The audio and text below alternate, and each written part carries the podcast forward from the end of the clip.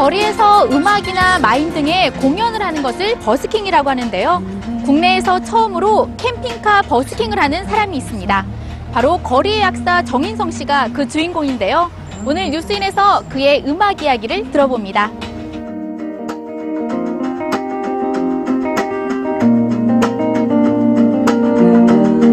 한 풍경을 벗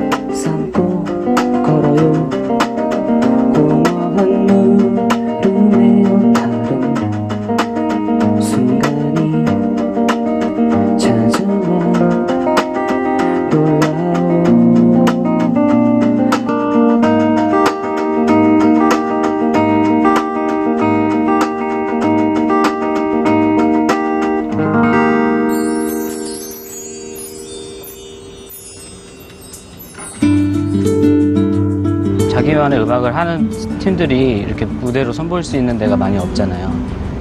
그래서 선택을 하게 됐어요. 거리로 그냥 직접 나가서 사람들과 만나자. 네. 따뜻한 눈빛도 느낄 수 있고. 아무래도 그런 분들을 만나면은 약간 횡재했다 약간 그런 눈빛이에요. 그 관객분이.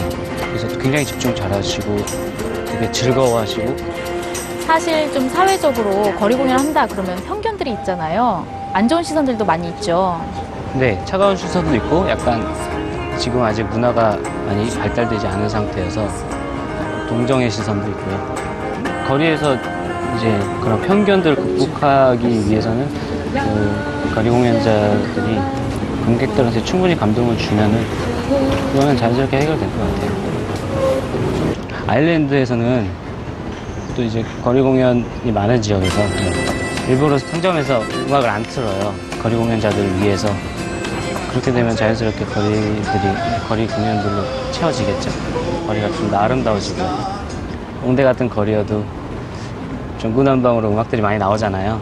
거리 공연자들에게 좀 자유롭게 공연할 수 있도록 그런 좀 분위기가 형성됐으면 좋겠어요.